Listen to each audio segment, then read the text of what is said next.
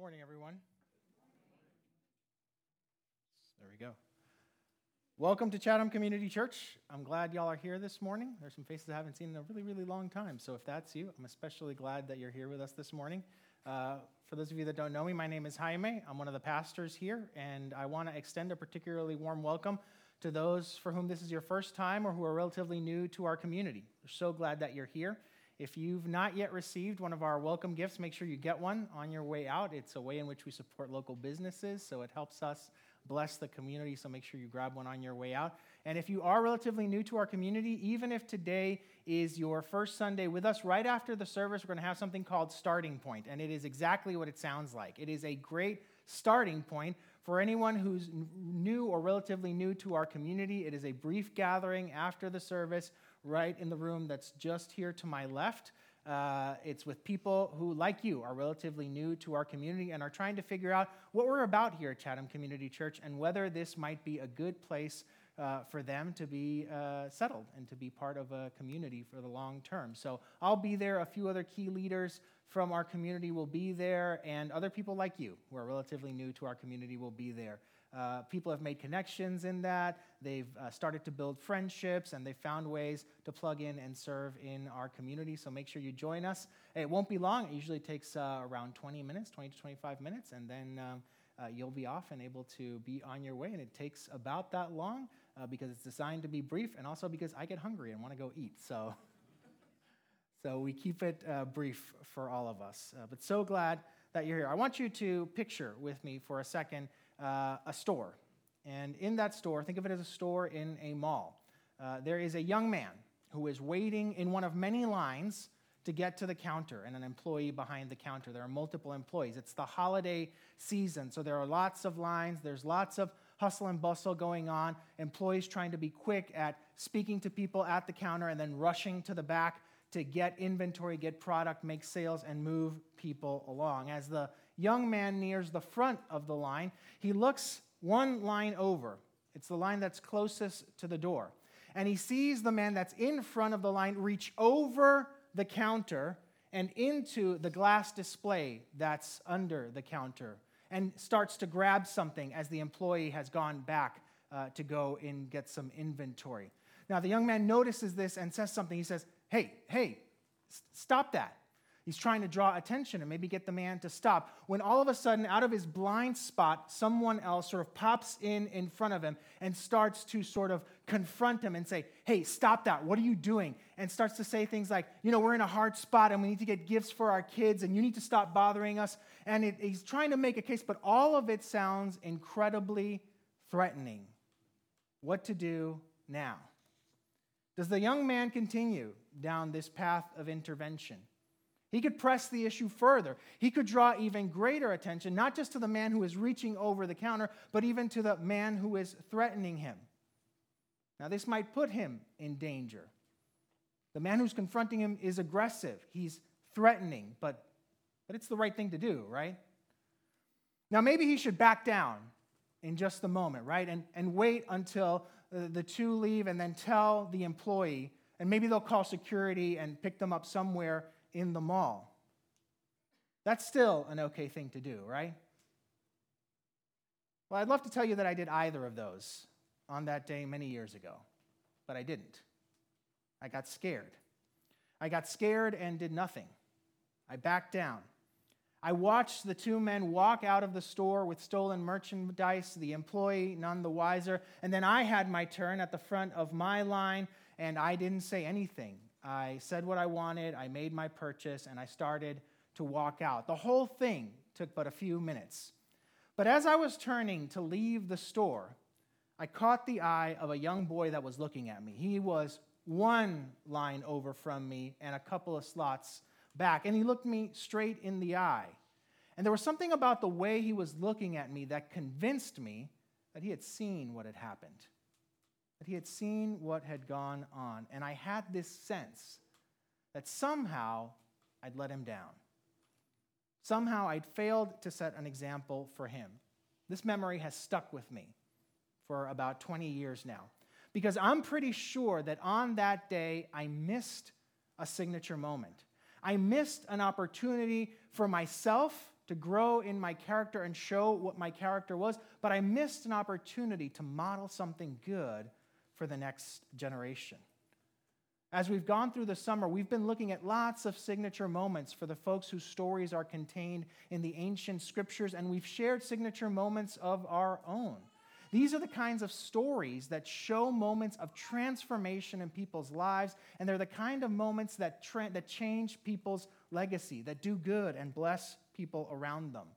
Part of what we've hoped throughout this series is that it would help us be able to look back and name the signature moments in our lives, but also that it would create a longing in us for the ones that are to come and prepare us to be able to say yes to them. Because we don't want to miss those kinds of opportunities. We don't want to miss signature moments because there's a cost. When we let signature moments pass us by, we miss out on part of God's work to shape us and the way God might use that to bless those around us. There's a cost to missing signature moments. Now, that being said, here's the truth it's likely that at least one signature moment is going to pass us by. It's likely many will pass us by. In fact, it's likely we could go around the room and start talking about the signature moments we've let pass us by. Here's the good news there's lots of grace. Even though I let that one pass by, God has brought lots of opportunities for signature moments in the intervening years, and I'm sure He'll do the same for all of us. And that's encouraging because the truth is that there are some signature moments that are hard to say yes to.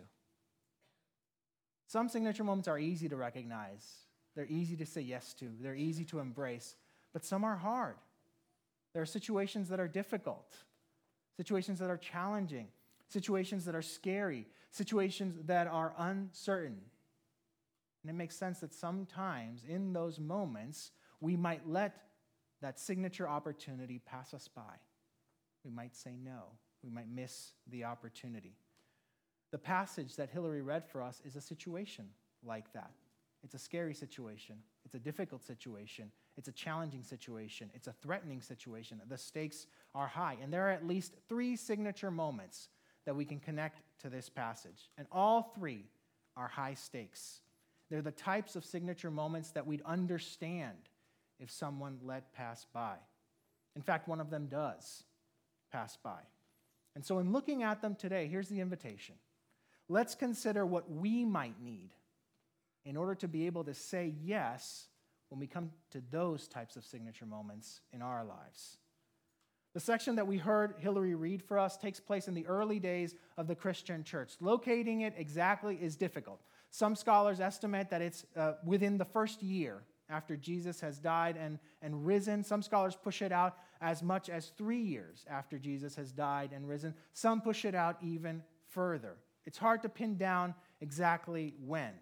During that time, more and more people were, were starting to follow the Jesus way. More and more people were hearing the story. They were seeing the miracles. They were seeing the transformation that was happening. They were seeing the community that was forming. And they were becoming compelled and convinced that this message was true, that this message was real, that it was worth following. And because this was happening mostly around Jewish communities, conflict was occurring with the Jewish establishment, with the religious authorities. We see that play out here with Stephen. A group of members of a local synagogue try to engage him in argument, try to make the case that the Jesus way is not the right way, but his arguments, Stephen's arguments, keep proving more compelling. They keep proving more convincing. They keep proving more appealing. So then, clearly, they decide to consider that what he was preaching might be right. Right? That's what happened. Nope. They drum up some people to make false accusations. They rile up a crowd. They bring him to the religious authorities.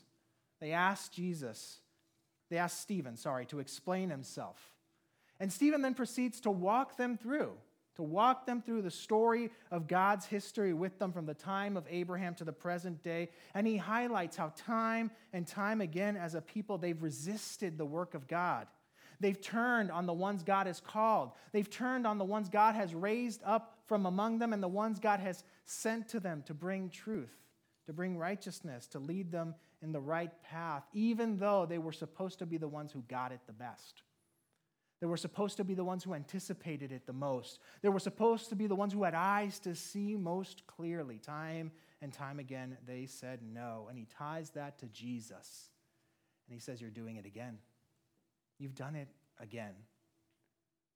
What, you, what, what happens when you hear a pattern and you realize that there's a pattern in your life? The main character in the Orphan X series by Gregg Hurwitz is a man who, from an early age, is taken from a group home for orphans. And he's, he's trained up. I know this is far fetched, but feel free to suspend disbelief with, for just a second.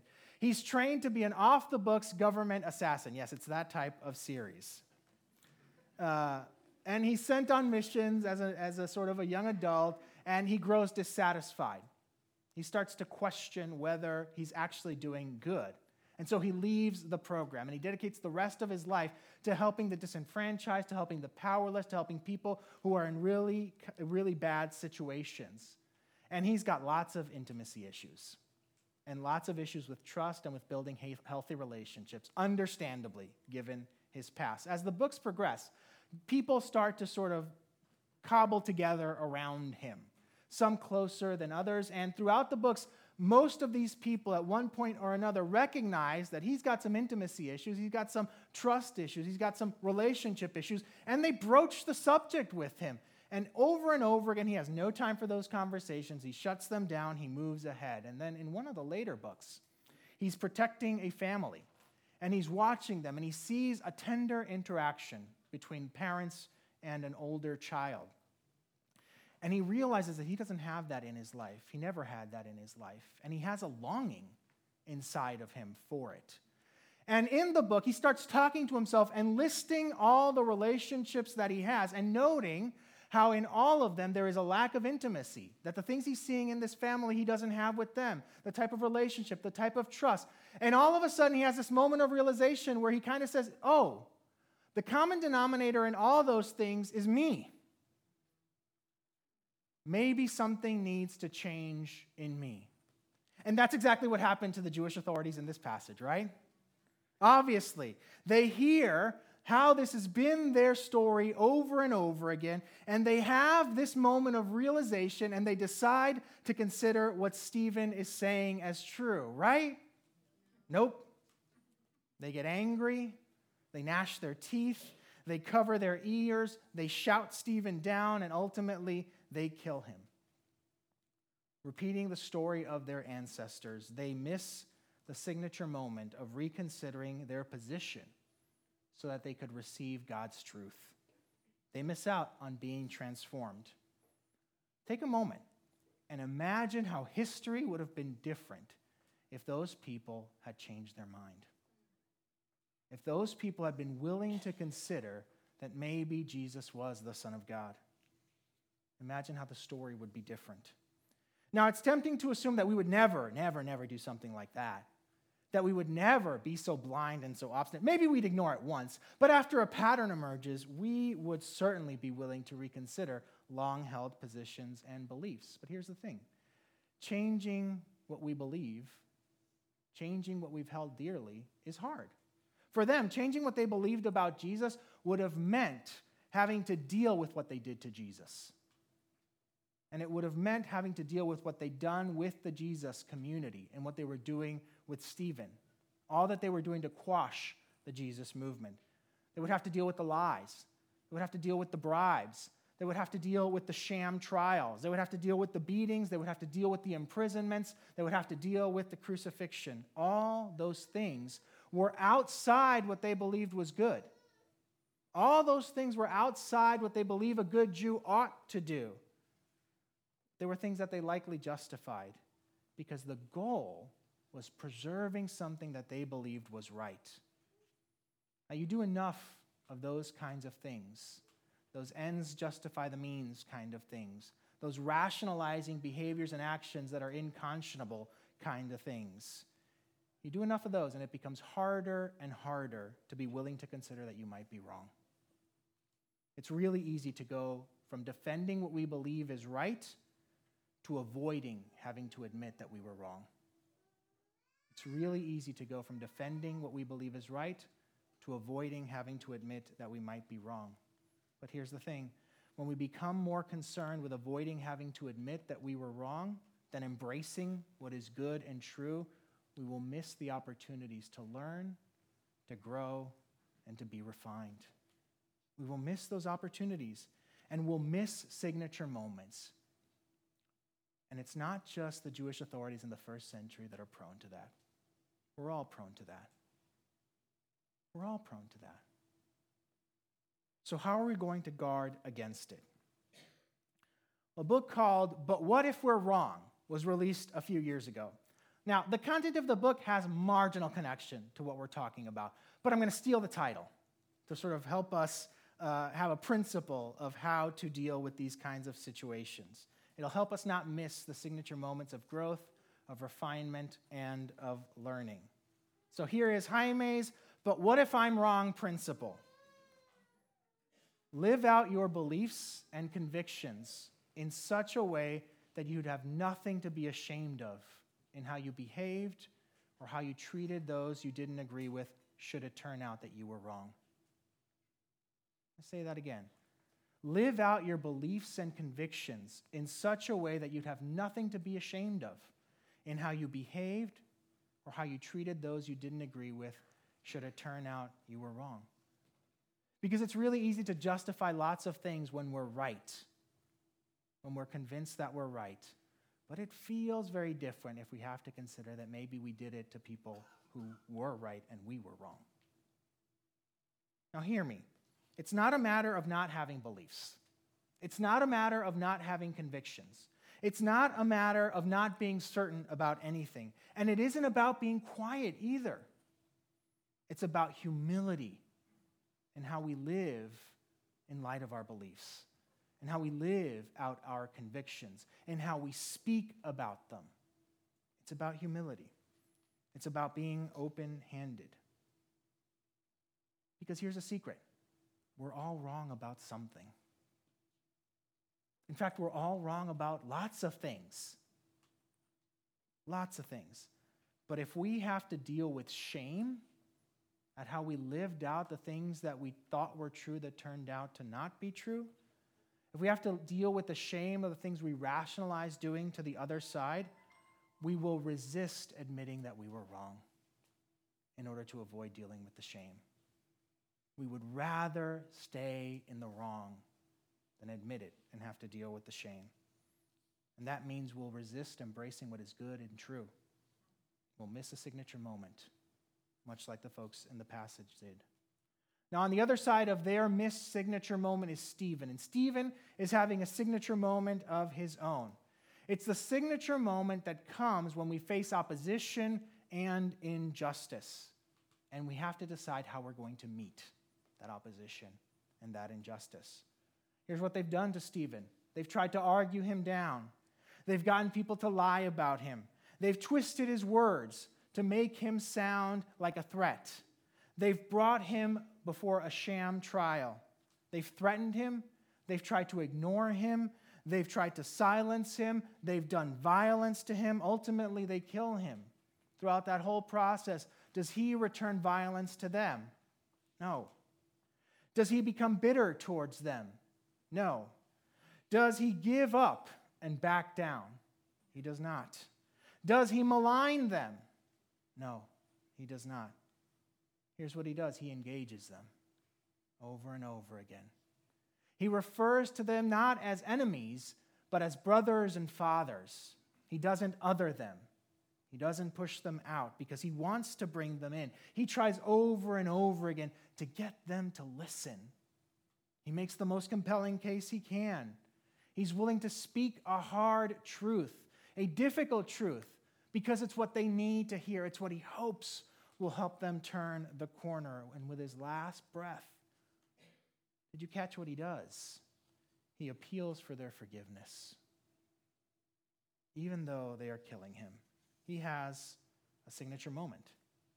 In the face of opposition and injustice, here's what sets us up for a signature moment hold tight to love, hold tight to truth, hold tight to mercy, hold tight to grace. These are values that are missing, particularly in our public discourse currently. And we're missing signature moments.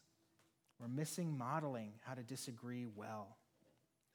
In the 1940s, the U.S. Navy began utilizing what ended up being two thirds of the island municipality of Vieques, which is part of Puerto Rico, where I'm from. They started using it for military exercises, though the colors aren't very clear. The left and right sides of the islands are what the Navy uh, took over, and sort of that middle sliver or middle section is what was left to the people in Vieques. Now, over the years, there were lots of training exercises. There were lots of weapons fired, lots of munitions tested, lots of uh, other countries even had the opportunity to use the area for training exercises. It was incredibly strategic. There was also lots of waste created. And hear me, I don't dismiss the value of those exercises for military readiness. There was a benefit to the armed forces from using this island, but at the same time, the years of this was disruptive in very harmful ways to the lives of the residents of Vieques. There are to this day long term health consequences attributed to the way the island was used. People suffered and are still suffering. So it's no surprise that eventually a sustained effort arose among locals and eventually among the whole island, even attracting the rest of the world. There arose some significant protest to the Navy's presence protest to ask for its departure and to ask for the cleaning of the land that was used. Ismael Guadalupe uh, has been advocating since the 1970s for his fellow neighbors of Vieques. He didn't start out as sort of a political advocate, he didn't start out as a fighter, so to speak. He was a teacher on the island. He was a local fisherman.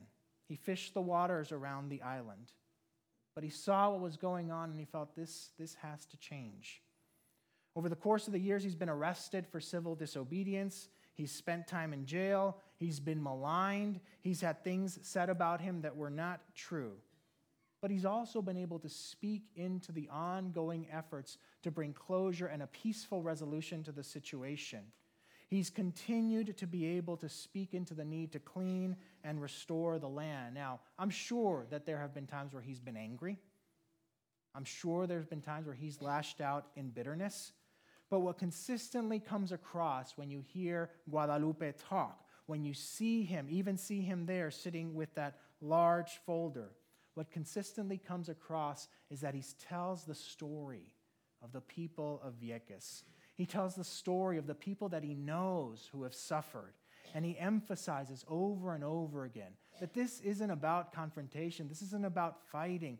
This is about the land that these people were born in, the land that they love, the land that they want to be able to live their lives out in, the land that they want to be well in. It's been this consistent message that I said over and over again this is not the way it should have been and we ought to be able to do better moving forward. It's what kept, what's kept him grounded. He's had a story to tell. Having a story to help ground you in the face of opposition and injustice can prove crucial. Stephen has a story that's grounding him. It's the story he tells. It's the story that God had been writing throughout history. It's a story that saw a key moment of culmination in the life, death, and resurrection of Jesus. He recalls it and tells it in the, oppo- in the face of opposition and injustice. He sees himself in God's story. And that enables him to stand in the midst of the opposition, to remain true in the face of injustice and opposition. It even enables him to see God in the face of opposition. And that's a signature moment. It's a type of signature moment that we can have when we choose to meet opposition and injustice in a different way. Focusing on God's story is a key part, not just of Stephen's signature moment, but of the last signature moment that I'm going to connect to this passage. It's one we didn't get to read, but it's one that flows out of what happens in this story. Because even though Stephen seemingly did everything right, it would appear to us that the story doesn't end well for him. They kill him, he dies. It's a horrible injustice. The rest of the Christian community might be left wondering what now? If it could happen to Stephen, it could happen to all of us. Are we next? Are we next? And then when persecution starts to break out, just after this passage, it sure seems like it. It seems that the time of the Christian movement thriving has come to an end. It seems that the one who, ones who trumped up charges with lies, the ones who perpetrated injustice, the one who, who, who brought about opposition, won. But that's not what happens. The community had been growing in Jerusalem. And when persecution comes, most of them leave Jerusalem. And for a moment, it may look like the liars, like the people perpetrating injustice, have won. Because this is what they wanted to quash the movement, to kill the momentum. what you get in the rest of the book of Acts is that God is telling a different story. You get people trusting in God over and over and over again, and two things happen. One is actually a very strong presence remains in Jerusalem, grounding the Christian movement, tethering it to its beginnings. And then Christian communities start appearing all over the Roman Empire. Where there were no Christian communities before, now there are Christian communities. Now, there is a stream of thought that says, well, God uh, brought about this persecution in order to send them out. Um, I'll make one comment about that. That doesn't seem consistent with what, what God has done throughout the scripture, and it doesn't seem consistent what he's been doing in the book of Acts. What I'd rather say is God didn't let the efforts of the persecutors win. What they intended for evil, God brought about good through. God brought about good through. God was writing a different story. And it wasn't a story that ended with the death of Stephen and the death of the Christian movement. It was a story that saw the Christian movement spread throughout the world. God doesn't let evil have the final word. Tragedy and pain are unavoidable. We may not experience it like Stephen and the community did, but we will experience it. Every life experiences tragedy and pain. But when those things come, we have an opportunity we have an opportunity for a signature moment. And what defines whether we get it or not is trust. It's trusting in the one that is writing the story and trusting that he has something better in store. When tragedy and pain enter our lives, lean into the story God is writing and trust that it is ultimately good. Trust that it is ultimately good. Now, it's not about ignoring the tragedy.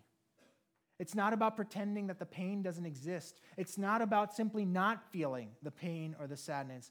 It's about holding out hope for the word that comes after tragedy, for the word that comes after pain, for the word that comes after loss, and believing that it is a better word, that it is a good word, that is a word of life and of blessing. Friends, all of us are going to experience tragedy and pain. We're all going to face opposition and injustice and we're going to have to deal with the fact that we're wrong about one or more things. They can all be signature moments. They can all be signature moments for good. Don't let yours pass you by.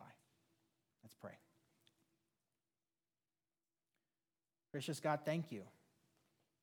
Thank you that first, when we let signature moments pass us by, there's more to the story.